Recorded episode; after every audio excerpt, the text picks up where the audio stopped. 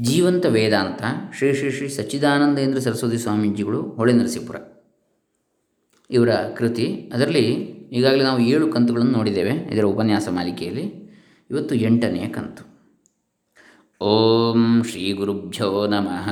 ಹರಿ ಓಂ ಶ್ರೀ ಗಣೇಶಾಯ ನಮಃ. ಡಾಕ್ಟರ್ ಕೃಷ್ಣಮೂರ್ತಿ ಶಾಸ್ತ್ರಿ ದಂಬೆ ಪುಣಚ, ಬಂಟ್ವಾಳ ತಾಲೂಕು, ದಕ್ಷಿಣ ಕನ್ನಡ ಜಿಲ್ಲೆ ಕರ್ನಾಟಕ, ಭಾರತ. ಇದರಲ್ಲಿ ಅಧ್ಯಾಸ, ಇವತ್ತಿನ ವಿಚಾರ. ಅಧ್ಯಾಸ ಅಂದರೆ ಏನು? ಸಾವಿರದ ಒಂಬೈನೂರ ಅರವತ್ತೆರಡನೇ ಇಸ್ವಿ, ಜುಲೈ ತಿಂಗಳು ಇಪ್ಪತ್ತೇಳನೇ ತಾರೀಕಿನಂದು ಸ್ವಾಮೀಜಿಗಳು ಮಾಡಿರ್ತಕ್ಕಂತಹ ಪ್ರವಚನದ ವಾಕ್ಯರೂಪ.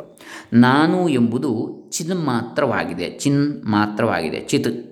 ಆತ್ಮನಲ್ಲಿ ಹೊರತೋರುವುದೆಲ್ಲ ಬರಿಯ ಮಾಯೆ. ನಿಜವಾಗಿ ನೋಡಿದರೆ ಆತ್ಮನಿಗಿಂತ ವ್ಯತಿರಿಕ್ತವಾಗಿ ಯಾವುದೊಂದು ಇರುವುದೇ ಇಲ್ಲ ಎಂದು ತಿಳಿದುಕೊಂಡಂತೆ ಆಯಿತು. ಆ ದೃಷ್ಟಿಯಿಂದ ನೋಡಿದರೆ ಆತ್ಮನನ್ನು ಸಿದ್ಧಿ ಮಾಡಿಕೊಡಬೇಕಾದದ್ದೇ ಇಲ್ಲ.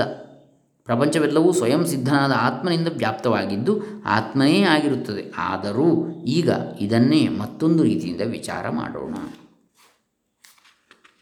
ನಾನು ಎಂಬುದರಲ್ಲಿ ಏನೇನು ಸೇರಿರ್ತದೆ? ನಾನು ಎಂದಿಷ್ಟೇ ಬೇರೆಯಾಗಿ ನಮಗೆ ಸಿಕ್ಕುವುದಿಲ್ಲ. ನಾನು ಅರಿಯುತ್ತೇನೆ, ನಾನು ಕಾಣುತ್ತೇನೆ, ನಾನು ಕೇಳುತ್ತೇನೆ ಎನ್ನುವಂತಾಗಿ ಮತ್ತೊಂದರ ಬೆರಕೆ ಇಟ್ಟುಕೊಂಡೇ ನಾನು ಎಂಬುದು ನಮಗೆ ತೋರುತ್ತಿರುತ್ತದೆ. ನಾವು ಸುಖ ದುಃಖಗಳನ್ನು ಅನುಭವಿಸುವಾಗ, ವಿಷಯಗಳನ್ನು ಅರಿಯುವಾಗ,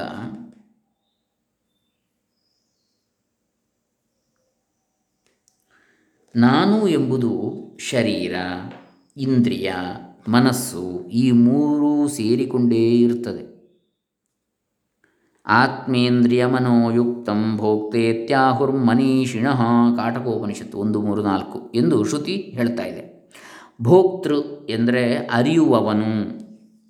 ಶರೀರ, ಇಂದ್ರಿಯ ಮನಸ್ಸುಗಳಿಂದ ಆಗಿರುವವನೇ. ಆದರೂ ನಾನು ಎಂದು ಬೇರೆ ಒಂದು ಇದ್ದಂತೆ ನಿಷ್ಕರ್ಷಣ ಅಬ್ಸ್ಟ್ರಾಕ್ಷನ್ ಮಾಡಿಕೊಂಡು ಇಂದು ವಿಚಾರಿಸಬೇಕಾಗಿದೆ. ನಾನು ಎಂಬ ತಿಳಿವೇ ಅವಿದ್ಯೆ. ಅವಿದ್ಯಾಹಮ್ಮತಿ ಅವಿದ್ಯಾ ಅಹಮ್ಮತಿ ಎಂದು ಅಮರಕೋಶದಲ್ಲಿ ಇದೆ ಒಂದನೇ ಕಾಂಡ ಧೀವರ್ಗದಲ್ಲಿ. ನಾನು ಎಂಬ ಭಾವವೇ ಅವಿದ್ಯೆ ಅಂಥೇಳಿ. ಹ್ಞೂ ಶರೀರ, ಇಂದ್ರಿಯ, ಮನಸ್ಸು ಇವುಗಳಿಂದ ಕೂಡಿದವನು ಎಂದರೆ ಹೇಗೆ? ಶರೀರಾದಿಗಳಿಗೂ ಆತ್ಮನಿಗೂ ಯಾವ ಸಂಬಂಧವಿದೆ? ಎಂದರೆ ಆತ್ಮನು ಅವುಗಳಿಂದ ಕೂಡಿಕೊಂಡಿರುವಂತೆ ಕಾಣಿಸುತ್ತಿರುವುದೇ ಎರಡಕ್ಕೂ ಸಂಬಂಧ. ಏನು ಸಂಬಂಧ? ಆತ್ಮನು ಶರೀರ, ಇಂದ್ರಿಯ, ಮನಸ್ಸುಗಳಿಂದ ಕೂಡಿಕೊಂಡಿರುವಂತೆ ಕಾಣಿಸುತ್ತಿರುವುದೇ ಆತ್ಮಕ್ಕೂ ಶರೀರ, ಇಂದ್ರಿಯ ಮನಸ್ಸುಗಳಿಗಿರುವ ಸಂಬಂಧ. ನಿಜವಾಗಿ ಮತ್ತೆ ಯಾವ ಸಂಬಂಧವೂ ಇಲ್ಲವೇ ಇಲ್ಲ ಎಂದು ಬಲ್ಲವರು ಹೇಳ್ತಾರೆ. ಈ ಶರೀರದಲ್ಲಿ ಹೊಕ್ಕಿರುವಂತೆ ಕಾಣುತ್ತಿರುವ ಆತ್ಮನು ಯಾವ ಯಾವ ಅವಯವದ ವ್ಯಾಪಾರವನ್ನು, ಅಂಗಾಂಗಗಳ ವ್ಯಾಪಾರವನ್ನು ತನ್ನದೆಂದು ಭಾವಿಸುವನು ಆಯಾ ವ್ಯಾಪಾರಕ್ಕೆ ತಕ್ಕಂತೆ ಹೆಸರನ್ನು ಪಡಿತಾನೆ. ಅಷ್ಟಷ್ಟೇ ಅಳತೆಯ ಸ್ವರೂಪದವನು ತಾನೆಂದು ಭಾವಿಸಿಕೊಳ್ತಾನೆ. ಅಕೃತ್ಸ್ನೋ ಹಿ ಸ ಪ್ರಾಣನ್ನೇವ ಪ್ರಾಣೋ ನಾಮ ಭವತಿ ವದನ್ ವಾಕ್ ಪಶ್ಯನ್ ಚಕ್ಷುಶೃಣ್ವನ್ ಶ್ರೋತ್ರಂ ಮನ್ವಾನೋ ಮನಸ್ತಾನ್ಯಸೈತಾನಿ. ತಾನ್ಯಸ್ಯೈತಾನಿ ಕರ್ಮನಾಮಾನ್ಯೇವ ತಾನಿ ಅಸ್ಯ ಏತಾನಿ ಅಂತ ತಾನ್ಯಸ್ಯೇತಾನಿ ಸ ಯೋತ ಏಕೈಕಮುಪಾಸ್ತೆ ನ ಸ ವೇದ ಕೃತ್ಸ್ನೋ ಹ್ಯೇಷೋತ ಏಕೈಕೇನ ಭವತ್ಯಾತ್ಮೇತ್ಯೇವೋಪಾಸೀತಾತ್ರ ಹ್ಯೇತೆ ಸರ್ವ ಏಕಂ ಭವಂತಿ ಬೃಹದಾರಣ್ಯಕ ಒಂದು ನಾಲ್ಕು ಏಳು। ಉಸಿರಾಡುವವನು ಪ್ರಾಣನ್ ಏವ, ಪ್ರಾಣೋ ನಾಮ ಭವತಿ। ಮಾತನಾಡುವವನು ವದನ್, ವಾಕ್ ಪಶ್ಯಂಚಕ್ಷು ನೋಡುವವನು, ಕೇಳುವವನು, ಯೋಚಿಸುವವನು ಎಂದು ಮುಂತಾಗಿ ಆಯಾ ಕ್ರಿಯೆಯನ್ನು ತನ್ನ ಮೇಲೆ ಹುಟ್ಟು ಹಾಕಿಕೊಂಡು ನಾನು ಇಂಥಿಂಥವನು ಎಂದು ಪ್ರತಿಯೊಬ್ಬನು ಅಭಿಮಾನ ಪಡ್ತಾ ಇರ್ತಾನೆ। ನಾನು ಮಹಾವಾಗ್ಮಿ ನಾನು ಸೂಕ್ಷ್ಮ ದೃಷ್ಟಿಯವನು ನಾನು ಸಂಗೀತಗಾರ, ನಾನು ವಾಸನೆಯನ್ನು ಹಿಡಿಯುವವನು ಎನ್ನುವಂತಾಗಿ ಒಬ್ಬವನು ಒಂದೊಂದೇ ಇಂದ್ರಿಯ ವ್ಯಾಪಾರದಲ್ಲಿ ಅಭಿಮಾನವನ್ನು ತಳೆದು ತನ್ನ ಸ್ವರೂಪಕ್ಕೆ ಸಂಕೋಚವನ್ನು ಮಾಡಿಕೊಳ್ತಾ ಇರ್ತಾನೆ. ತಾನು ಇಷ್ಟೇ ಅಂತೇಳಿ. ಹ್ಞೂ ಹೀಗೆ ಆತ್ಮವನ್ನು ತಪ್ಪಾಗಿ ಭಾವಿಸಿಕೊಳ್ಳುತ್ತಿರುವವರು ಸಾಮಾನ್ಯ ಜನರು ಮಾತ್ರವೇ ಅಲ್ಲ. ತಿಳಿದವರೆನ್ನಿಸಿಕೊಳ್ಳುವ ವಾದಿಗಳೂ ಇಂಥ ಅಭಿಮಾನಕ್ಕೆ ಪಕ್ಕಾಗಿರ್ತಾರೆ ಇಂಥವರನ್ನು ಸಮರ್ಥ ರಾಮದಾಸರ ಮಾತಿನಲ್ಲಿ ಓದಿದ ಮೂರ್ಖರೆನ್ನಬಹುದು. ಸಮರ್ಥ ರಾಮದಾಸರು ಹೇಳಿದಾರಂತೆ ಇವರನ್ನು, ಓದಿದ ಮೂರ್ಖರು ಅಂತ. ಈ ಒಂದೊಂದರಲ್ಲಿಯೂ ಅನುಗತವಾಗಿ ಎಲ್ಲವನ್ನೂ ವ್ಯಾಪಿಸಿಕೊಂಡಿರುವ ರೂಪವೇ ಆತ್ಮನು. ಆಪ್ನೋತಿ ವ್ಯಾಪಿಸಿರುತ್ತಾನೆ ಎಂಬ ವ್ಯುತ್ಪತ್ತಿಯಿಂದ ನಮ್ಮ ನಿಜವಾದ ಸ್ವರೂಪಕ್ಕೆ ಆತ್ಮನು ಎಂಬ ಹೆಸರು ಬಂದಿದೆ. ವ್ಯಾಪಿಸಿರ್ತಾನೆ ಅವನು, ಆಪ್ನೋತಿ, ಹಾಗಾಗಿ ಆತ್ಮ ಅಂತೇಳಿ. ಎಲ್ಲವನ್ನು, ಆ ಸ್ವರೂಪದ ನಿಜವನ್ನು ಅರಿತುಕೊಳ್ಳುವುದೇ ಸರಿಯಾದ ಆತ್ಮವಿದ್ಯೆ. ಮೇಲೆ ಹೇಳಿರುವಂತೆ ದ್ರಷ್ಟೃತ್ವ, ನೋಡುವಿಕೆ. ಶ್ರೋತೃತ್ವ ಕೇಳುವಿಕೆ, ಮಂತ್ರತ್ವ ಯೋಚಿಸುವಿಕೆ, ಮನನ ಮಾಡುವಿಕೆ, ವಿಜ್ಞಾತೃತ್ವ ತಿಳಿಯುವಿಕೆ, ಬುದ್ಧಿ ಮುಂತಾದ ವಿಶೇಷ ರೂಪಗಳಲ್ಲೆಲ್ಲ ಸೇರಿಕೊಂಡು ಒಂದೇ ರೂಪದಲ್ಲಿರುವವನೇ ಆತ್ಮನು ಎಂದು ತಿಳಿದುಕೊಂಡ ಮೇಲೂ ಈ ನಾನು ಎಂಬುದರ ನಿಜವಾದ ಸ್ವರೂಪವನ್ನು ಸರಿಯಾಗಿ ಅರಿತುಕೊಳ್ಳತಕ್ಕದ್ದು ಇರುತ್ತದೆ ಯಾಕೆಂದರೆ ನಾನು ಜ್ಞಾತೃ ಅರಿಯುವವನು ಎಂದು ಭಾವಿಸಿಕೊಳ್ಳುವುದರಲ್ಲಿ ಕೂಡ ಅವಿದ್ಯೆ ಇರುತ್ತದೆ. ಅವಿದ್ಯೆ ಅಂದರೆ ಅಜ್ಞಾನ. ನಾನು ಕರ್ತೃ, ನಾನು ಭೋಕ್ತೃ ಎಂಬ ಅರಿವನ್ನು ಚೆನ್ನಾಗಿ ಬಿಡಿಸಿ ನೋಡಿದ ಶ್ರೀ ಶಂಕರಾಚಾರ್ಯರು, ನಾನು ಎಂಬ ವ್ಯವಹಾರದಲ್ಲಿ ಆತ್ಮ ಮತ್ತು ಅನಾತ್ಮ ಎರಡೂ ಸೇರಿಕೊಂಡಿರುವವು ಎಂದು ನಿರ್ಣಯಿಸಿರ್ತಾರೆ. ಅದು ಹೇಗೆ? ಪ್ರಮಾತೃತ್ವವು, ಕರ್ತೃತ್ವವು, ಭೋಕ್ತೃತ್ವವು ಮನುಷ್ಯನಿಗೆ ಸ್ವಾಭಾವಿಕವೆಂದು ಅವಿಚಾರ ಸ್ಥಿತಿಯಲ್ಲಿ ತೋರಿದರೂ, ನಿಜವಾಗಿ ಅಥವಾ ವಿಚಾರ ಮಾಡುವಂತಹ ಸ್ಥಿತಿಯಲ್ಲಿ, ಅದರಲ್ಲಿ ದೇಹ, ಇಂದ್ರಿಯ, ಮನಸ್ಸು ಈ ಮೂರರ ಅಧ್ಯಾರೋಪವಾಗಿರುತ್ತದೆ. ಎಂಬುದನ್ನು ಆತ್ಮೇಂದ್ರಿಯ ಮನೋಯುಕ್ತಂ ಭೋಕ್ತೇತ್ಯಾಹುರ್ಮನೀಷಿಣ. ಕಾಟಕೋಪನಿಷತ್ ಎಂಬ ಶ್ರುತಿ ವ್ಯಕ್ತಪಡಿಸಿರುತ್ತದೆ.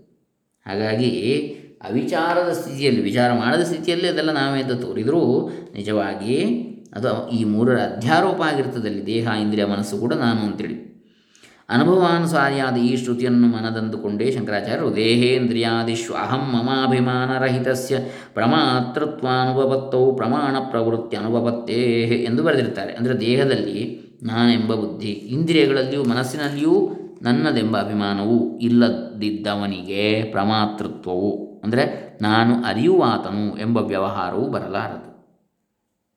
ನಾನು ಅರಿಯುವವನೂ ಅಲ್ಲ, ನಾನು ಅರಿತುಕೊಳ್ಳುವಂತಹ ವಸ್ತು ಅಲ್ಲ, ಮತ್ತು ನಾನು ಅರಿಯುವ ಪ್ರಕ್ರಿಯೆಯೂ ಅಲ್ಲ. ಅಂದರೆ ಜ್ಞಾತ, ಜ್ಞಾನ, ಜ್ಞೇಯ ಈ ಮೂರು ತ್ರಿಪುಟಿಗಳ ಐಕ್ಯ ಒಂದರಲ್ಲಿ ಯಾವುದರಲ್ಲಿ ಆಗ್ತದೋ ಅದೇ ನಾನು. ಅಂದರೆ ಅದೇ ಆತ್ಮವಸ್ತು ಅಂಥೇಳಿ ಪ್ರಮಾತೃತ್ವ ಅಭಿಮಾನವಿಲ್ಲದಿದ್ದರೆ ಅವನನ್ನು ಆಶ್ರಯಿಸಿಕೊಂಡು ಪ್ರಮಾಣಗಳು ತಮ್ಮ ತಮ್ಮ ಪ್ರಮೇಯಗಳಲ್ಲಿ ತೊಡಗಲಾರವು ಎಂಬುದು ಭಾಷ್ಯವಾಕ್ಯದ ಅರ್ಥ. ಗಂಡ ಹೆಂಡತಿಯರಿಗೆ ದಾಂಪತ್ಯವೆಂಬ ಸಂಬಂಧವಿರುವಂತೆ ಕೈಗೂ ಪುಸ್ತಕಕ್ಕೂ ಸಂಯೋಗವೆಂಬ ಸಂಬಂಧವಿರುವಂತೆ. ಅಥವಾ ನೇರಳೆ ಹಣ್ಣಿಗೂ, ಕಪ್ಪು ಬಣ್ಣಕ್ಕೂ, ಓಡುವ ಕುದುರೆಗೂ, ಓಟಕ್ಕೂ, ಮಣ್ಣಿಗೂ, ಮಡಕೆಗೂ ಸಮವಾಯ ಸಂಬಂಧವಿರುವಂತೆ ಇಲ್ಲಿ ಆತ್ಮನಿಗೂ, ಶರೀರಾದಿಗಳಿಗೂ ಯಾವ ಸಂಬಂಧವಿದೆ ಎಂದು ನೋಡಿದರೆ ಆತ್ಮನು ವಿಷಯಿ, ದೇಹಾದಿಗಳು ವಿಷಯ. ಹೀಗಿರುವುದರಿಂದ ಮತ್ತು ಆತ್ಮನು ನಿತ್ಯ ಅವ್ಯಭಿಚರಿತ ಸ್ವರೂಪನಾಗಿದ್ದು, ಶರೀರಾದಿಗಳು ನಿತ್ಯ ವ್ಯಭಿಚರಿತ ಸ್ವರೂಪವುಳ್ಳವಾಗಿರೋದ್ರಿಂದ ಅಂದರೆ ನಿತ್ಯ ವ್ಯತ್ಯಾಸ ಆಗುತ್ತೆ ಶರೀರಗಳು, ಒಂದೊಂದು ಕ್ಷಣದಲ್ಲಿ ಜೀವಕೋಶಗಳು ಸಾಯ್ತವೆ ಬದು ಹುಟ್ಟುತ್ತವೆ ಶರೀರಾದಿಗಳು ಹಾಗೆ ವ್ಯತ್ಯಾಸ ಆಗ್ತಾ ಇರ್ತದೆ. ಆದರೆ ನಿತ್ಯ ವ್ಯತ್ಯಾಸ ಆಗದಿರುವಂಥದ್ದು ಆತ್ಮ. ಹೀಗಾಗಿ ಆತ್ಮನು ನಿತ್ಯ ವ್ಯಭಿ ನಿತ್ಯ ಅವ್ಯಭಿಚರಿತ ಸ್ವರೂಪನಾಗಿದ್ದು, ಶರೀರಾದಿಗಳು ನಿತ್ಯ ವ್ಯಭಿಚರಿತ ಸ್ವರೂಪಗಳು ಆಗಿರುವುದರಿಂದ ಈ ಎರಡಕ್ಕೂ ಯಾವುದೊಂದು ಸಂಬಂಧವೂ ಇಲ್ಲವೇ ಇಲ್ಲ ಅಂತ ಹೇಳಬೇಕಾಗ್ತದೆ. ಆದ್ದರಿಂದ ಯಾವುದೇ ಗುಣಲಕ್ಷಣದಲ್ಲಿ ಸಾಮ್ಯ ಇಲ್ಲ ಅಂತ ಆತ್ಮಕ್ಕೂ ಈ ಶರೀರಕ್ಕೂ. ಆದ್ದರಿಂದ ಆತ್ಮನು ದೇಹೇಂದ್ರಿಯ ಮನೋಯುಕ್ತನಾಗಿರ್ತಾನೆ ಎಂಬುದು ಅವಿಚಾರ ಸಿದ್ಧ ಸಂಬಂಧದಿಂದಲೇ ಎಂದು ಒಪ್ಪಬೇಕು. ಆದ ಕಾರಣ ಆತ್ಮನು ದೇಹ, ಇಂದ್ರಿಯ, ಮನಸ್ಸಿನಿಂದ ಕೂಡಿರ್ತಾನೆ ಎನ್ನುವಂಥದ್ದು ವಿಚಾರದ ಒಂದು ವೈಚಾರಿಕತೆ ಅಲ್ಲ. ಅವಿಚಾರ, ಸಿದ್ಧ ಸಂಬಂಧ ಅದು. ವಿಚಾರಿಸಿದರೆ ಈ ಸಂಬಂಧ ಇರುವುದಿಲ್ಲ. ದೇಹೇಂದ್ರಿಯಗಳು ಒಮ್ಮೆ ನಾನು ಎಂದು, ಒಮ್ಮೆ ನನ್ನದು ಎಂದು ಭಾಸವಾಗುತ್ತಿರುವು. ಒಮ್ಮೊಮ್ಮೆ ಏನಾಗ್ತದೆ? ನಾನು ಅಂತೇಳಿ ತಿಳಿತೇವೆ, ದೇಹ, ಇಂದ್ರಿಯಗಳಲ್ಲಿ. ಒಮ್ಮೊಮ್ಮೆ ನನ್ನದು ಅಂತ ತಿಳಿತೇವೆ. ಇದು ನನ್ನ ಕಾಲು, ಇದು ನನ್ನ ಕೈ, ನನ್ನ ನಾಲಿಗೆ ಅಂತ ಹೇಳ್ತೇವೆ. ಒಮ್ಮೊಮ್ಮೆ ಇದು ನಾನು ಅಂತ ಹೇಳ್ತೇವೆ. ಯಾವುದನ್ನು? ನಮ್ಮ ದೇಹವನ್ನೇ ಮುಟ್ಟಿಕೊಂಡು. ಹೀಗೆ. ಇವುಗಳಲ್ಲಿ ಯಾವುದೊಂದೂ ವಿಕಾರರಹಿತವಾಗಿರುವುದಿಲ್ಲ. ಈ ನಮ್ಮ ಶರೀರದಲ್ಲಿ ವಿಕಾರವೇ ಆಗದಿರುವಂಥದ್ದು ಯಾವುದಾದ್ರೂ ಉಂಟಾ? ವಿಕಾರ ಅಂದರೆ ವ್ಯತ್ಯಾಸ ಆಗದಿರುವಂಥದ್ದು, ಇದ್ದಾಗಿರ್ತದೆ ಯಾವುದಾದ್ರೂ? ಇಲ್ಲ. ಹೀಗಿರುವುದರಿಂದ ಜ್ಞಾತೃತ್ವವು ನಾನು ಅರಿಯುವ ಆತನು ಎಂಬುದು ಅವಿದ್ಯೆಯಿಂದಲೇ ತೋರುವ ಧರ್ಮವು ಎಂದಾಗುತ್ತದೆ. ಹಾಗಾಗಿ ನಾನು ತಿಳಿಯುವವ ಅಂತೇಳಿ ಹೇಳುವಂಥದ್ದು ಕೂಡ ಅಜ್ಞಾನದಿಂದ ತೋರುವಂಥ ಧರ್ಮ. ಮತ್ತು ಯಾರು ತಿಳಿಯುವವ? ನಾನು ತಿಳಿಯುವವ ಅಲ್ಲ. ತಿಳಿಯುವುದು ಯಾವುದು? ಮನಸ್ಸು. ಅದು ನಾನಲ್ಲ. ಮನಸ್ಸು, ಬುದ್ಧಿ ಇವುಗಳು ತಿಳಿಯುತ್ತವೆ, ಯಾವುದೇ ವಿಚಾರವನ್ನು. ನಾನು ಯಾವುದು? ಆ ಮನಸ್ಸು, ಬುದ್ಧಿಗಳನ್ನು ಕೂಡ ಪ್ರವರ್ತಿಸುವಂತೆ ಮಾಡತಕ್ಕಂಥ ಚೈತನ್ಯ. ಅದು ಆತ್ಮ, ಅದೇ ಬ್ರಹ್ಮವಸ್ತು, ಅದೇ ಭಗವಂತ, ಅದೇ ನಾನು ಅಂತ ಹೇಳಿ ಶಂಕರಾಚಾರ್ಯ ಹೇಳುವಂಥದ್ದು. ಇರಲಿ. ವಿರಾಟ್ ಪುರುಷನು ಹಿರಣ್ಯ ಗರ್ಭನಿಂದ ಹುಟ್ಟುವಾಗಲೇ ಅಹಂ ನಾನು ಎಂದುಕೊಂಡನಂತೆ. ಆದ್ದರಿಂದಲೇ ಅವನ ವಂಶಜರಾದ ನಾವುಗಳೆಲ್ಲರೂ ನಾನು ಎಂದುಕೊಳ್ಳುತ್ತಿರುವೆವು. ವಿರಾಟ್ ಪುರುಷನ ಅಹಂತೆಗೂ ನಮ್ಮ ಅಹಂತೆಗೂ ಪರಿಮಾಣದಲ್ಲಿ ತಾರತಮ್ಯ ಇರಬಹುದು. ಅವನು ಇಡೀ ಪ್ರಪಂಚಕ್ಕೆ ನಾನು ಅಂತ ಹೇಳ್ತಾನೆ. ವಿರಾಟ್ ಪುರುಷ, ಇಡೀ ಪ್ರಪಂಚವೇ ನಾನು ಅಂತೇಳಿ. ನಾವು ಈ ನಮ್ಮ ಶರೀರಕ್ಕೆ ಹೇಳ್ತೇವೆ ನಾನು ಅಂತೇಳಿ. ಹೀಗಾಗಿ, ಆ ಅಹಂತೆಗೂ ಈ ಅಹಂತೆಗೂ ಪರಿಮಾಣದಲ್ಲಿ ತಾರತಮ್ಯ ಇರಬಹುದಾದರೂ ಜಾತಿಯಲ್ಲಿ ಎಲ್ಲ ಅಹಂತೆಯು ಅವಿದ್ಯಕವೇ ಆಗಿರುತ್ತದೆ ಎಂಬುದು, ಎಂಬುದಕ್ಕೆ ಸಂಶಯ ಇಲ್ಲ. ಆ ಅಹಂ ಕೂಡ ಅವಿದ್ಯೆಯೇ, ಅಜ್ಞಾನವೇ, ಇದು ಕೂಡ ಅವಿದ್ಯೆಯೇ. ಜಾತಿಯಲ್ಲಿ ಒಂದು ಅಡಿಕೆ ಕದ್ದರು ಕಳ್ಳ, ಆನೆ ಕದ್ದರೂ ಕಳ್ಳ ಅಂತೇಳಿ. ಕಳ್ಳ ಕಳ್ಳನೆ. ಹೀಗೆ ವಿಚಾರ ಹೀಗೆ ವಿಚಾರ ಮಾಡುತ್ತಿರುವವನ ಜ್ಞಾತೃತ್ವವೇ ಆವಿದ್ಯಕವಾಗಿರುವುದರಿಂದ, ಅದುವೇ ಅವಿದ್ಯೆಯನ್ನು ಕೂಡಿರೋದ್ರಿಂದ ಹೀಗೆ ವಿಚಾರ ಮಾಡುವವನ ಜ್ಞಾತೃತ್ವ.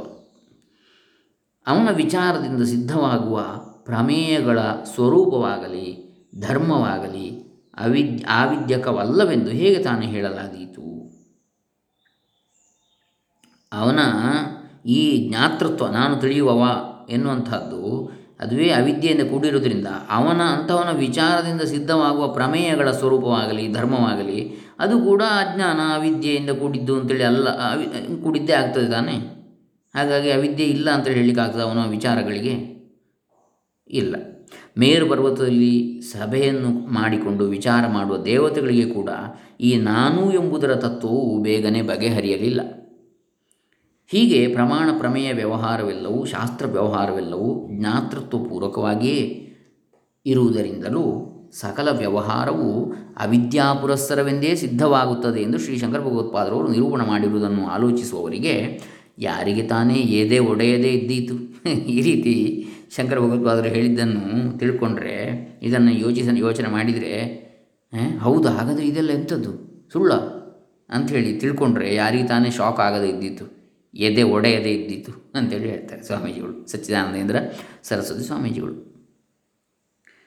ವಿಚಾರಕ್ಕೆ ಹೊರಡುವಾಗಲೇ ತನ್ನ ನಾನು ಎಂಬ ಜ್ಞಾತೃತ್ವವು ಅವಿದ್ಯಾ ಪುರಸ್ಸರವೆಂದು ತಿಳಿಯಬೇಕೆಂದು ಆ ನಾನು ಎಂಬುದಕ್ಕಿಂತಲೂ ವಿಲಕ್ಷಣವಾಗಿ ಆತ್ಮಸ್ವರೂಪವು ಬೇರೆಯಾಗಿರುವುದೆಂದು ನಿಶ್ಚಯಿಸುವುದೇ ಆತ್ಮವಿದ್ಯೆ ಎಂದು ವೇದಾಂತಗಳು ಹೇಳ್ತಾರೆ.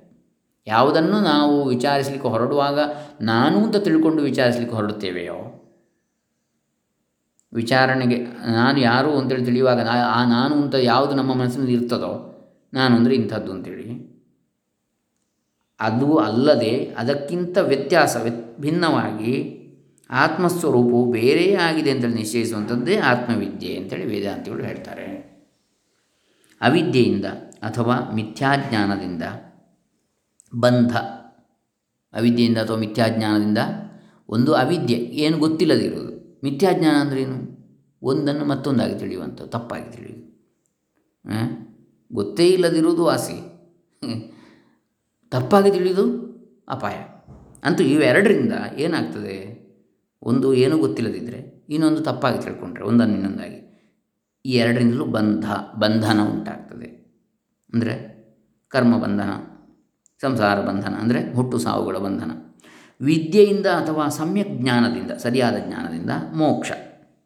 ಬಂಧ ಮತ್ತು ಮೋಕ್ಷ ಎಂಬುದು ವೇದಾಂತಿಗಳಿಗೆ ಮೀಸಲಾದ ಅಭಿಪ್ರಾಯ ಅಲ್ಲ. ಇದು ವೇದಾಂತಿಗಳಿಗೆ ಮಾತ್ರ ಅಲ್ಲ ಎಲ್ಲರಿಗೂ ಕೂಡ.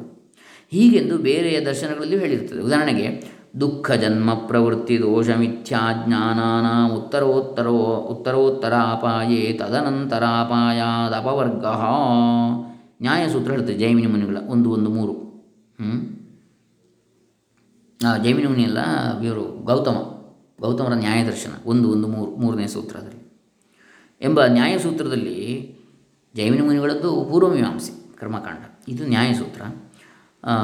ದುಃಖಾದಿಗಳಿಗೆ ಮಿಥ್ಯಾಜ್ಞಾನವೇ ಮೂಲವೆಂದು, ದುಃಖ ಆಗಲಿಕ್ಕೆ ಏನು ಕಾರಣ? ಮಿಥ್ಯಾಜ್ಞಾನ, ತಪ್ಪಾಗಿ ತಿಳಿಯುವಿಕೆ ಅಂತ, ಅದುವೇ ದುಃಖಕ್ಕೆ ಕಾರಣ. ಎನ್, ಎಂದು ಅದು ಹೋದರೆ ಯಾವುದು? ಆ ಮಿಥ್ಯಾಜ್ಞಾನ, ತಪ್ಪಾಗಿ ಒಂದನ್ನು ಇನ್ನೊಂದಾಗಿ ತಿಳಿಯುವಂಥದ್ದು ಹೋದರೆ ಅಪವರ್ಗವು ಅಥವಾ ನಿತ್ಯ ಸುಖವಾದ ಮೋಕ್ಷವು ಲಭಿಸುತ್ತದೆ ಎಂದು ಹೇಳಿರುತ್ತದೆ. ಆ ಸೂತ್ರದ ಅಭಿಪ್ರಾಯ ಏನೆಂದರೆ ದುಃಖವು ಜನ್ಮಕ್ಕೆ ಕಂಟು ಬಿದ್ದಿರ್ತದೆ ಜನ್ಮಕ್ಕೆ ಪ್ರವೃತ್ತಿಯೇ ಕಾರಣ. ಪ್ರವೃತ್ತಿಗೆ ರಾಗಾದಿ ದೋಷಗಳು ಕಾರಣ. ಜನ್ಮಕ್ಕೆ ಯಾವುದು ಕಾರಣ? ಪ್ರವೃತ್ತಿಯೇ ಕಾರಣ. ತೊಡಗುವಿಕೆ, ಏನನ್ನಾದರೂ ಮಾಡಬೇಕು, ಏನನ್ನಾದರೂ ಪಡಿಬೇಕು, ಏನನ್ನಾದರೂ ಸಾಧಿಸಬೇಕು ಅಂತ ಹೇಳುವಂಥ ಪ್ರವೃತ್ತಿ ಯಾವುದಿದೆ, ಅದರಿಂದಲೇ ಜನ್ಮ ಬರ್ತದೆ ನಮಗೆ. ಯಾಕೆ? ಸಾಧಿಸಬೇಕಿದ್ರೆ ಜನ್ಮ ಬರಬೇಕಲ್ಲ, ಹುಟ್ಟಬೇಕಲ್ಲ. ಹಾಗಾಗಿ ಜನ್ಮಕ್ಕೆ ಪ್ರವೃತ್ತಿಯೇ ಕಾರಣ. ಪ್ರವೃತ್ತಿಗೆ ಏನು ಕಾರಣ? ರಾಗಾದಿ ದೋಷಗಳು ಕಾರಣ. ಈ ಪ್ರವೃತ್ತಿ ಯಾಕೆ ಬರ್ತದೆ ನಮಗೆ? ಏನಾದರೂ ಮಾಡಬೇಕು, ಏನಾದರೂ ಪಡಿಬೇಕು ಅಂತೇಳಿ ರಾಗಾದಿ ದೋಷಗಳು. ರಾಗ ಅಂದರೆ ಇಂಥದ್ದು ಬೇಕು ಅಂತ ಅನಿಸೋದು ದ್ವೇಷ ಅಂದರೆ ಇಂಥದ್ದು ಬೇಡ ಅಂತೇಳಿ ಅನಿಸೋದು. ಹೀಗೆ ರಾಗ, ದ್ವೇಷ, ಕಾಮ, ಕ್ರೋಧ, ಲೋಭ, ಮೋಹ, ಮದ, ಮಾತ್ಸರ್ಯ ಇತ್ಯಾದಿಗಳು ಈ ದೋಷಗಳೇ ಪ್ರವೃತ್ತಿಗೆ ಕಾರಣ ಅಂತ. ನಮಗೆ ಇಂಥದ್ದು ಮಾಡಬೇಕು ಅಥವಾ ಇಂಥದ್ದು ಮಾಡಬಾರದು ಎನ್ನುವಂಥ ಭಾವನೆ ಬರಲಿಕ್ಕೆ ಕಾರಣ. ದೋಷಗಳಿಗೆ ಮಿಥ್ಯಾಜ್ಞಾನವೇ ಕಾರಣ. ಈ ದೋಷಗಳಿಗೆ ಏನು ಕಾರಣ? ರಾಗಾದಿ ದೋಷಗಳಿಗೆ ಮಿಥ್ಯಾಜ್ಞಾನ, ತಪ್ಪು ಅಭಿಪ್ರಾಯ. ಒಂದನ್ನು ಇನ್ನೊಂದಾಗಿ ತಿಳಿಯುವುದೇ ಕಾರಣ. ಜನ್ಮವೆಲ್ಲ ದುಃಖಮಯ ಎನ್ನಬಹುದೇ? ಸಂಸಾರದಲ್ಲಿ ಸುಖವೂ ಇಲ್ಲವೇ ಎಂದರೆ ಸುಖವೂ ದುಃಖದಿಂದಲೇ ಪಡೆಯತಕ್ಕದ್ದಾಗಿರುತ್ತದೆ. ಸಂಸಾರದಲ್ಲಿ ಸುಖ ಪಡಿಬೇಕಿದ್ರೆ ಯಾವುದರಿಂದ ಸಾಧ್ಯ? ದುಃಖದಿಂದ ಪಡೀಲಿಕ್ಕೆ ಸಾಧ್ಯ. ಅಂದರೆ ಏನರ್ಥ? ಕಷ್ಟಪಟ್ಟರೆ ಕೈ ಕೆಸರಾದರೆ ಬಾಯಿ ಮೆಸರು, ಮೊಸರು ಅಂತೇಳಿ ಅದನ್ನೇ ಅದಕ್ಕೆ ಬಂದದ್ದು ಗಾದೆ. ಹ್ಞೂ ಹಾಗೆ. ಕ್ಷಣಿಕವಾಗಿದ್ದು ದುಃಖದಲ್ಲಿಯೇ ಕೊನೆಗಾಣತಕ್ಕದ್ದಾಗಿದೆ. ಹಾಗೆ ಪಡೆದಂಥ ಸುಖವೂ ಕೂಡ ಕ್ಷಣಿಕ. ಅತ್ಯಂತ ಕ್ಷಣಿಕ ತಾತ್ಕಾಲಿಕವಾಗಿದ್ದು, ಕೊನೆಗಾಣುವುದು ಹೇಗೆ ಅದು? ದುಃಖದಲ್ಲಿಯೇ, ಪುನಃ ದುಃಖ ಶುರುವಾಗ್ತದೆ. ಆದ್ದರಿಂದ ಸಂಸಾರದಲ್ಲಿ ಈಗ ಸಿಕ್ಕುತ್ತಿರುವ ಸುಖವು ನಿಜವಾದ ಸುಖವಲ್ಲ, ಅದು ಅದು ದುಃಖವೇ. ಒಬ್ಬ ದಾರಿ ಹೋಗನು ಕಾಡಿನಲ್ಲಿ ಒಂದು ಗುಂಡಿಯಲ್ಲಿ ಬಿದ್ದ. ಅದೊಂದು ಹಾಳು ಬಾವಿಯಾಗಿದ್ದು ಕೆಳಗೆ ಘಟ ಸರ್ಪೋ ಬುಸ್ ಎನ್ನುತ್ತಿತ್ತಂತೆ. ಅದಕ್ಕೆ ಅಂಜಿಕೊಂಡು ಮೇಲುಗಡೆಯಲ್ಲಿದ್ದ ಹುಲ್ಲು ಗರಿಕೆ ಬೇರನ್ನು ಹಿಡ್ಕೊಂಡ. ಆ ಬೇರನ್ನು ಎರಡು ಇಲಿಗಳು ಕಡಿತಾ ಹೀಗೆ ಅಂಜಿಕೆಯನ್ನು ನಡುಗುತ್ತಾ ತೂಗಾಡುತ್ತಾ ಅವನಿಗೆ ಎಲ್ಲಿಯೋ ಮರದ ಮೇಲಿದ್ದ ಜೇನುಗೂಡಿನಿಂದ ಗಾಳಿಗೆ ಹಾರಿ ಬಂದ ಜೇನುತುಪ್ಪದ ತುಂತುರು ಹನಿಯು ನಾಲಗೆಗೆ ಸೋಕಲು ಎಂಥ ಸಿಹಿ ಎಂಬ ಕ್ಷಣಿಕ ಭಾವನೆ ಹುಟ್ಟಿದೆಂದು ಮಹಾಭಾರತದಲ್ಲಿ ಒಂದು ದೃಷ್ಟಾಂತದ ಆಖ್ಯಾಯಿಕೆಯನ್ನು ಕೊಟ್ಟಿದೆ. ಇಂತಹ ಸುಖವು ಸಂಸಾರದಲ್ಲಿ ತೋರುವಂಥದ್ದಷ್ಟೇ. ಕೆಳಗೆ ಘಟಸರ್ಪ ಮೇಲೆ ಹಿಡಿದಂತಹ ಹುಲ್ಲು ಅತ್ಯಂತ ದುರ್ಬಲವಾದದ್ದು. ಅದನ್ನು ಈಗಾಗಲೇ ಬೇರು ಕಡಿತಾ ಇದೆ ಇಲಿಗಳು. ತಾನು ಯಾವಾಗ ಕೆಳಗೆ ಬೀಳ್ತೇನೋ ಗೊತ್ತಿಲ್ಲ. ಅಂಥದ್ದನ್ನು ಹಿಡ್ಕೊಂಡಿದ್ದಾನೆ. ಅಂದರೆ ಈ ಲೌಕಿಕವಾದಂತಹ ಯಾವ ಆಧಾರಗಳನ್ನು ಹಿಡ್ಕೊಂಡು ಅದನ್ನೇ ದೃಢವಾಗಿ ನಂಬಿಕೊಳ್ತಿದ್ದಾನೆ. ಹ್ಞೂ ಅಂಥೇಳಿ. ಆವಾಗ ಬಾಯಿಗೆ ಏನೋ ಒಂದು ಸುಖ ಬಂತು ಅಂದರೆ ಏನರ್ಥ? ಸ್ವಲ್ಪ ಸುಖ ಬಂದರೆ ಬಾಯಿಗೆ ಜೇನು, ಹನಿ ಎರಡು ಬಿದ್ದ ಹಾಗೆ. ಮೇಲೆ ಯಾವುದೋ ಜೇನು ಒಕ್ಕಲು ಹಾರಿ ಹೋಗ್ತಾ ಇದೆ, ಅದರ ಅಲ್ಲಿಂದ ಬಿತ್ತಂತೆ ಒಂದೆರಡು ಹನಿ ಇಷ್ಟೇ ಕ್ಷಣಿಕ. ಇಂತಹ ಸುಖವು ಸಂಸಾರದಲ್ಲಿ ತೋರುವುದು. ಆದ್ದರಿಂದ ಇದನ್ನು ದುಃಖವೆಂದೇ ತಿಳಿಯಬೇಕು. ಜನ್ಮಕ್ಕೆಲ್ಲ ಕರ್ಮ ಪ್ರವೃತ್ತಿಯೇ ಕಾರಣ. ಜನ್ಮಕ್ಕೇನು ಕಾರಣ? ಕರ್ಮ ಪ್ರವೃತ್ತಿ. ಕರ್ಮಗಳಲ್ಲಿ ತೊಡಗುವುದರಿಂದ ಅಲ್ಲವೇ, ಅವುಗಳ ಫಲವನ್ನು ಅನುಭವಿಸುವುದಕ್ಕಾಗಿ ಜೀವನ ಜನ್ಮಾಂತರವನ್ನು ಅನುಭವಿಸುವುದು? ನಾವು ಕರ್ಮಗಳಲ್ಲಿ ತೊಡಗುವ ಕಾರಣ ಅಲ್ಲವೇ ಪುಣ್ಯ ಪಾಪಗಳು, ಅವುಗಳ ಫಲ ಅದನ್ನು ಅನುಭವಿಸಲಿಕ್ಕಾಗಿ ಪುನಃ ಜನ್ಮ. ರಾಗದ್ವೇಷಾದಿ ದೋಷಗಳಿಂದಲೇ ಮನುಷ್ಯನು ಕರ್ಮದಲ್ಲಿ ತೊಡಗಿಸಲ್ಪಡುತ್ತಾನೆ ಎಂಬುದು ಪ್ರಸಿದ್ಧವಾಗಿರ್ತದೆ. ಕರ್ಮದಲ್ಲಿ ಯಾಕೆ ತೊಡಗುತ್ತಾನೆ? ಇಂಥದ್ದು ಬೇಕು, ಸಂಪಾದನೆ ಮಾಡಬೇಕು ತೊಡಗ್ತಾನೆ ಕರ್ಮದಲ್ಲಿ. ಇಂಥದ್ದು ಬೇಡ, ಅಲ್ಲಿ ಹೋಗಬಾರ್ದು ಅಥವಾ ಇಲ್ಲಿ ಪ್ರಾಣಿಗಳು ಬರಬಾರ್ದು, ಬೇಲಿ ಆಗ್ತಾನೆ. ಹೀಗೆ ರಾಗದ್ವೇಷ ಇವುಗಳಿಂದಲೇ ಮನುಷ್ಯನು ಕರ್ಮದಲ್ಲಿ ತೊಡಗಿಸಲ್ಪಡುತ್ತಾನೆ ಎಂಬುದು ಪ್ರಸಿದ್ಧವಾಗಿರುತ್ತದೆ. ರಾಗದ್ವೇಷ ಈ ದೋಷಗಳಿಲ್ಲದವನು ರಾಗದ್ವೇಷಾದಿ ದೋಷಗಳಿಲ್ಲದವನು ಯಾವ ಕರ್ಮದಲ್ಲಿಯೂ ಯಾವುದಾದರೊಂದನ್ನು ಹಿಡಿಯುವುದಕ್ಕೆ ಅಥವಾ ಬಿಡುವುದಕ್ಕೆ ಪ್ರವರ್ತಿಸಲಾರ ಈ ದೋಷಗಳು ಎಂದರೆ ಮಿಥ್ಯಾಜ್ಞಾನದಿಂದ ಆಗಿರ್ತವೆ ದೇಹಾದಿಗಳೇ ಆತ್ಮನು. ಅವು ನಿತ್ಯವಾಗಿರುವವು ಎಂಬ ತಪ್ಪು ತಿಳುವಳಿಕೆಯಿಂದ ಅಲ್ವೇ ಮನುಷ್ಯನು ಒಳ್ಳೆಯ ಅಥವಾ ಕೆಟ್ಟ ಕ್ರಮದಲ್ಲಿ ಪ್ರವರ್ತಿಸುವಂಥದ್ದು? ಈ ದೇಹದ ಪೋಷಣೆಗೆ ತಾನೇ ಸಂಪಾದನೆ ಮಾಡುವಂಥದ್ದು. ಯಾಕೆ ದೇಹದ ಪೋಷಣೆ? ಅದೇ ನಾನು ಅಂತ ತಿಳ್ಕೊಂಡ ಕಾರಣ. ಅದೇ ನಿತ್ಯ ಅಂತ ತಿಳ್ಕೊಂಡ ಕಾರಣ. ಈ ತಪ್ಪು ತಿಳುವಳಿಕೆಯಿಂದಲ್ವೇ ಮನುಷ್ಯನ ಒಳ್ಳೆಯ ಅಥವಾ ಕೆಟ್ಟ ಕರ್ಮದಲ್ಲಿ ಪ್ರವರ್ತಿಸ್ತಾನೆ. ಆದ್ದರಿಂದ ಮಿಥ್ಯಾಜ್ಞಾನದಿಂದ ದೋಷಗಳಿಗೆ ವಶನಾಗಿ ಕರ್ಮಗಳಲ್ಲಿ ತೊಡಗಿ ದೇಹವನ್ನು ಧರಿಸಿ ಜೀವನ ದುಃಖವನ್ನು ಅನುಸರಿಸ್ತಾನೆ. ಇದೇ ಬಂಧವು. ಈ ಮಿಥ್ಯಾಜ್ಞಾನವು ಆತ್ಮವಿಷಯದ ವಿಷಯದ ಸಮ್ಯಜ್ಞಾನದಿಂದ ಹೋದರೆ ದೋಷವೇ ಮುಂತಾದವುಗಳು ಹೋಗಿ ಜನ್ಮ ಮರಣ ರೂಪವಾದ ಸಂಸಾರದಿಂದ ಮುಕ್ತನಾಗುತ್ತಾನೆ ಎಂಬುದು ನೈಯಾಯಿಕರ ದರ್ಶನ. ಹೀಗೆಯೇ ಸಾಂಖ್ಯರು ಅಜ್ಞಾನದಿಂದ ಬಂಧವೂ, ಜ್ಞಾನದಿಂದ ಮೋಕ್ಷವೂ ಆಗುವು ಎಂದು ಅಭಿಪ್ರಾಯಪಟ್ಟಿರ್ತಾರೆ ಆಧ್ಯಾತ್ಮಿಕ, ಆದಿಭೌತಿಕ, ಆದಿದೈವಿಕ ಎಂಬ ಮೂರು ಬಗೆಯಾದ ತಾಪಗಳಿಂದ ಜೀವರು ಕಷ್ಟಪಡ್ತಾ ಇದ್ದಾರೆ. ಈ ಕಷ್ಟಕ್ಕೆ ಪ್ರಕೃತಿ ಪುರುಷರನ್ನು ವಿಂಗಡಿಸಿಕೊಂಡು ತಿಳಿಯದೇ ಇರುವ ಅವಿವೇಕವೇ ಕಾರಣವು? ಪ್ರಕೃತಿಯು ಕರ್ತೃವಾಗಿರುತ್ತದೆ ಪುರುಷನು ಭೋಕ್ತೃವಾಗಿರ್ತಾನೆ ಈ ಪ್ರಕೃತಿ ಪುರುಷರ ಸ್ವರೂಪವನ್ನು ವಿಂಗಡಿಸಿಕೊಂಡು ಅರಿಯದೇ ಇರುವುದೆಂಬ ಅವಿವೇಕದಿಂದ ತಾನೇ ಸಕಲ ಕರ್ಮಗಳನ್ನೂ ಮಾಡುವೆನೆ ಎಂಬ ಭ್ರಾಂತನಾಗಿರ್ತಾನೆ ಪ್ರಕೃತಿಯೇ ನಿಜವಾಗಿ ಕರ್ತೃ, ಪುರುಷನಾದ ನಾನು ಅಸಂಗನು ಎಂಬ ವಿವೇಕ ಉಂಟಾದ ಕೂಡಲೇ ಈ ಸಂಸಾರ ಬಂಧದಿಂದ ಬಿಡುಗಡೆಯಾಗ್ತಾನೆ ಇದು ಸಾಂಖ್ಯರ ದರ್ಶನ. ಆದರೆ ವೇದಾಂತ ದರ್ಶನದಲ್ಲಿ ಹೇಳಿರುವ ಅವಿದ್ಯಾಕೃತ ಬಂಧ ಮತ್ತು ವಿದ್ಯಾಕೃತ ಮೋಕ್ಷ, ಇವುಗಳ ಸ್ವರೂಪವು ಇವೆರಡಕ್ಕಿಂತಲೂ ವಿಲಕ್ಷಣವಾಗಿರುತ್ತದೆ. ಇಲ್ಲಿಯೂ ಸಾಂಖ್ಯ ದರ್ಶನದಲ್ಲಿರುವಂತೆ ಪ್ರಕೃತಿ ಪುರುಷರ ವಿವೇಕವು ವಿದ್ಯೆ ಎನಿಸುತ್ತದೆ. ಸದಸದ್ವಿವೇಕ ಅಂತೇಳಿ ನಿತ್ಯಾನಿತ್ಯ ವಿವೇಕ ಅಂತ ಹೇಳ್ತೇವೆ. ಮೋಕ್ಷಕ್ಕೆ ಕಾರಣವಾಗಿರ್ತದೆ ಅವೆರಡರ ಅವಿವೇಕವು ಬಂಧಕ್ಕೆ ಕಾರಣವಾಗಿರುತ್ತದೆ. ಆದರೆ ಇಲ್ಲಿ ವಿಶೇಷವೇನೆಂದರೆ ಸಾಂಖ್ಯರ ಮತದಲ್ಲಿ ಪುರುಷರು ಅನೇಕರು.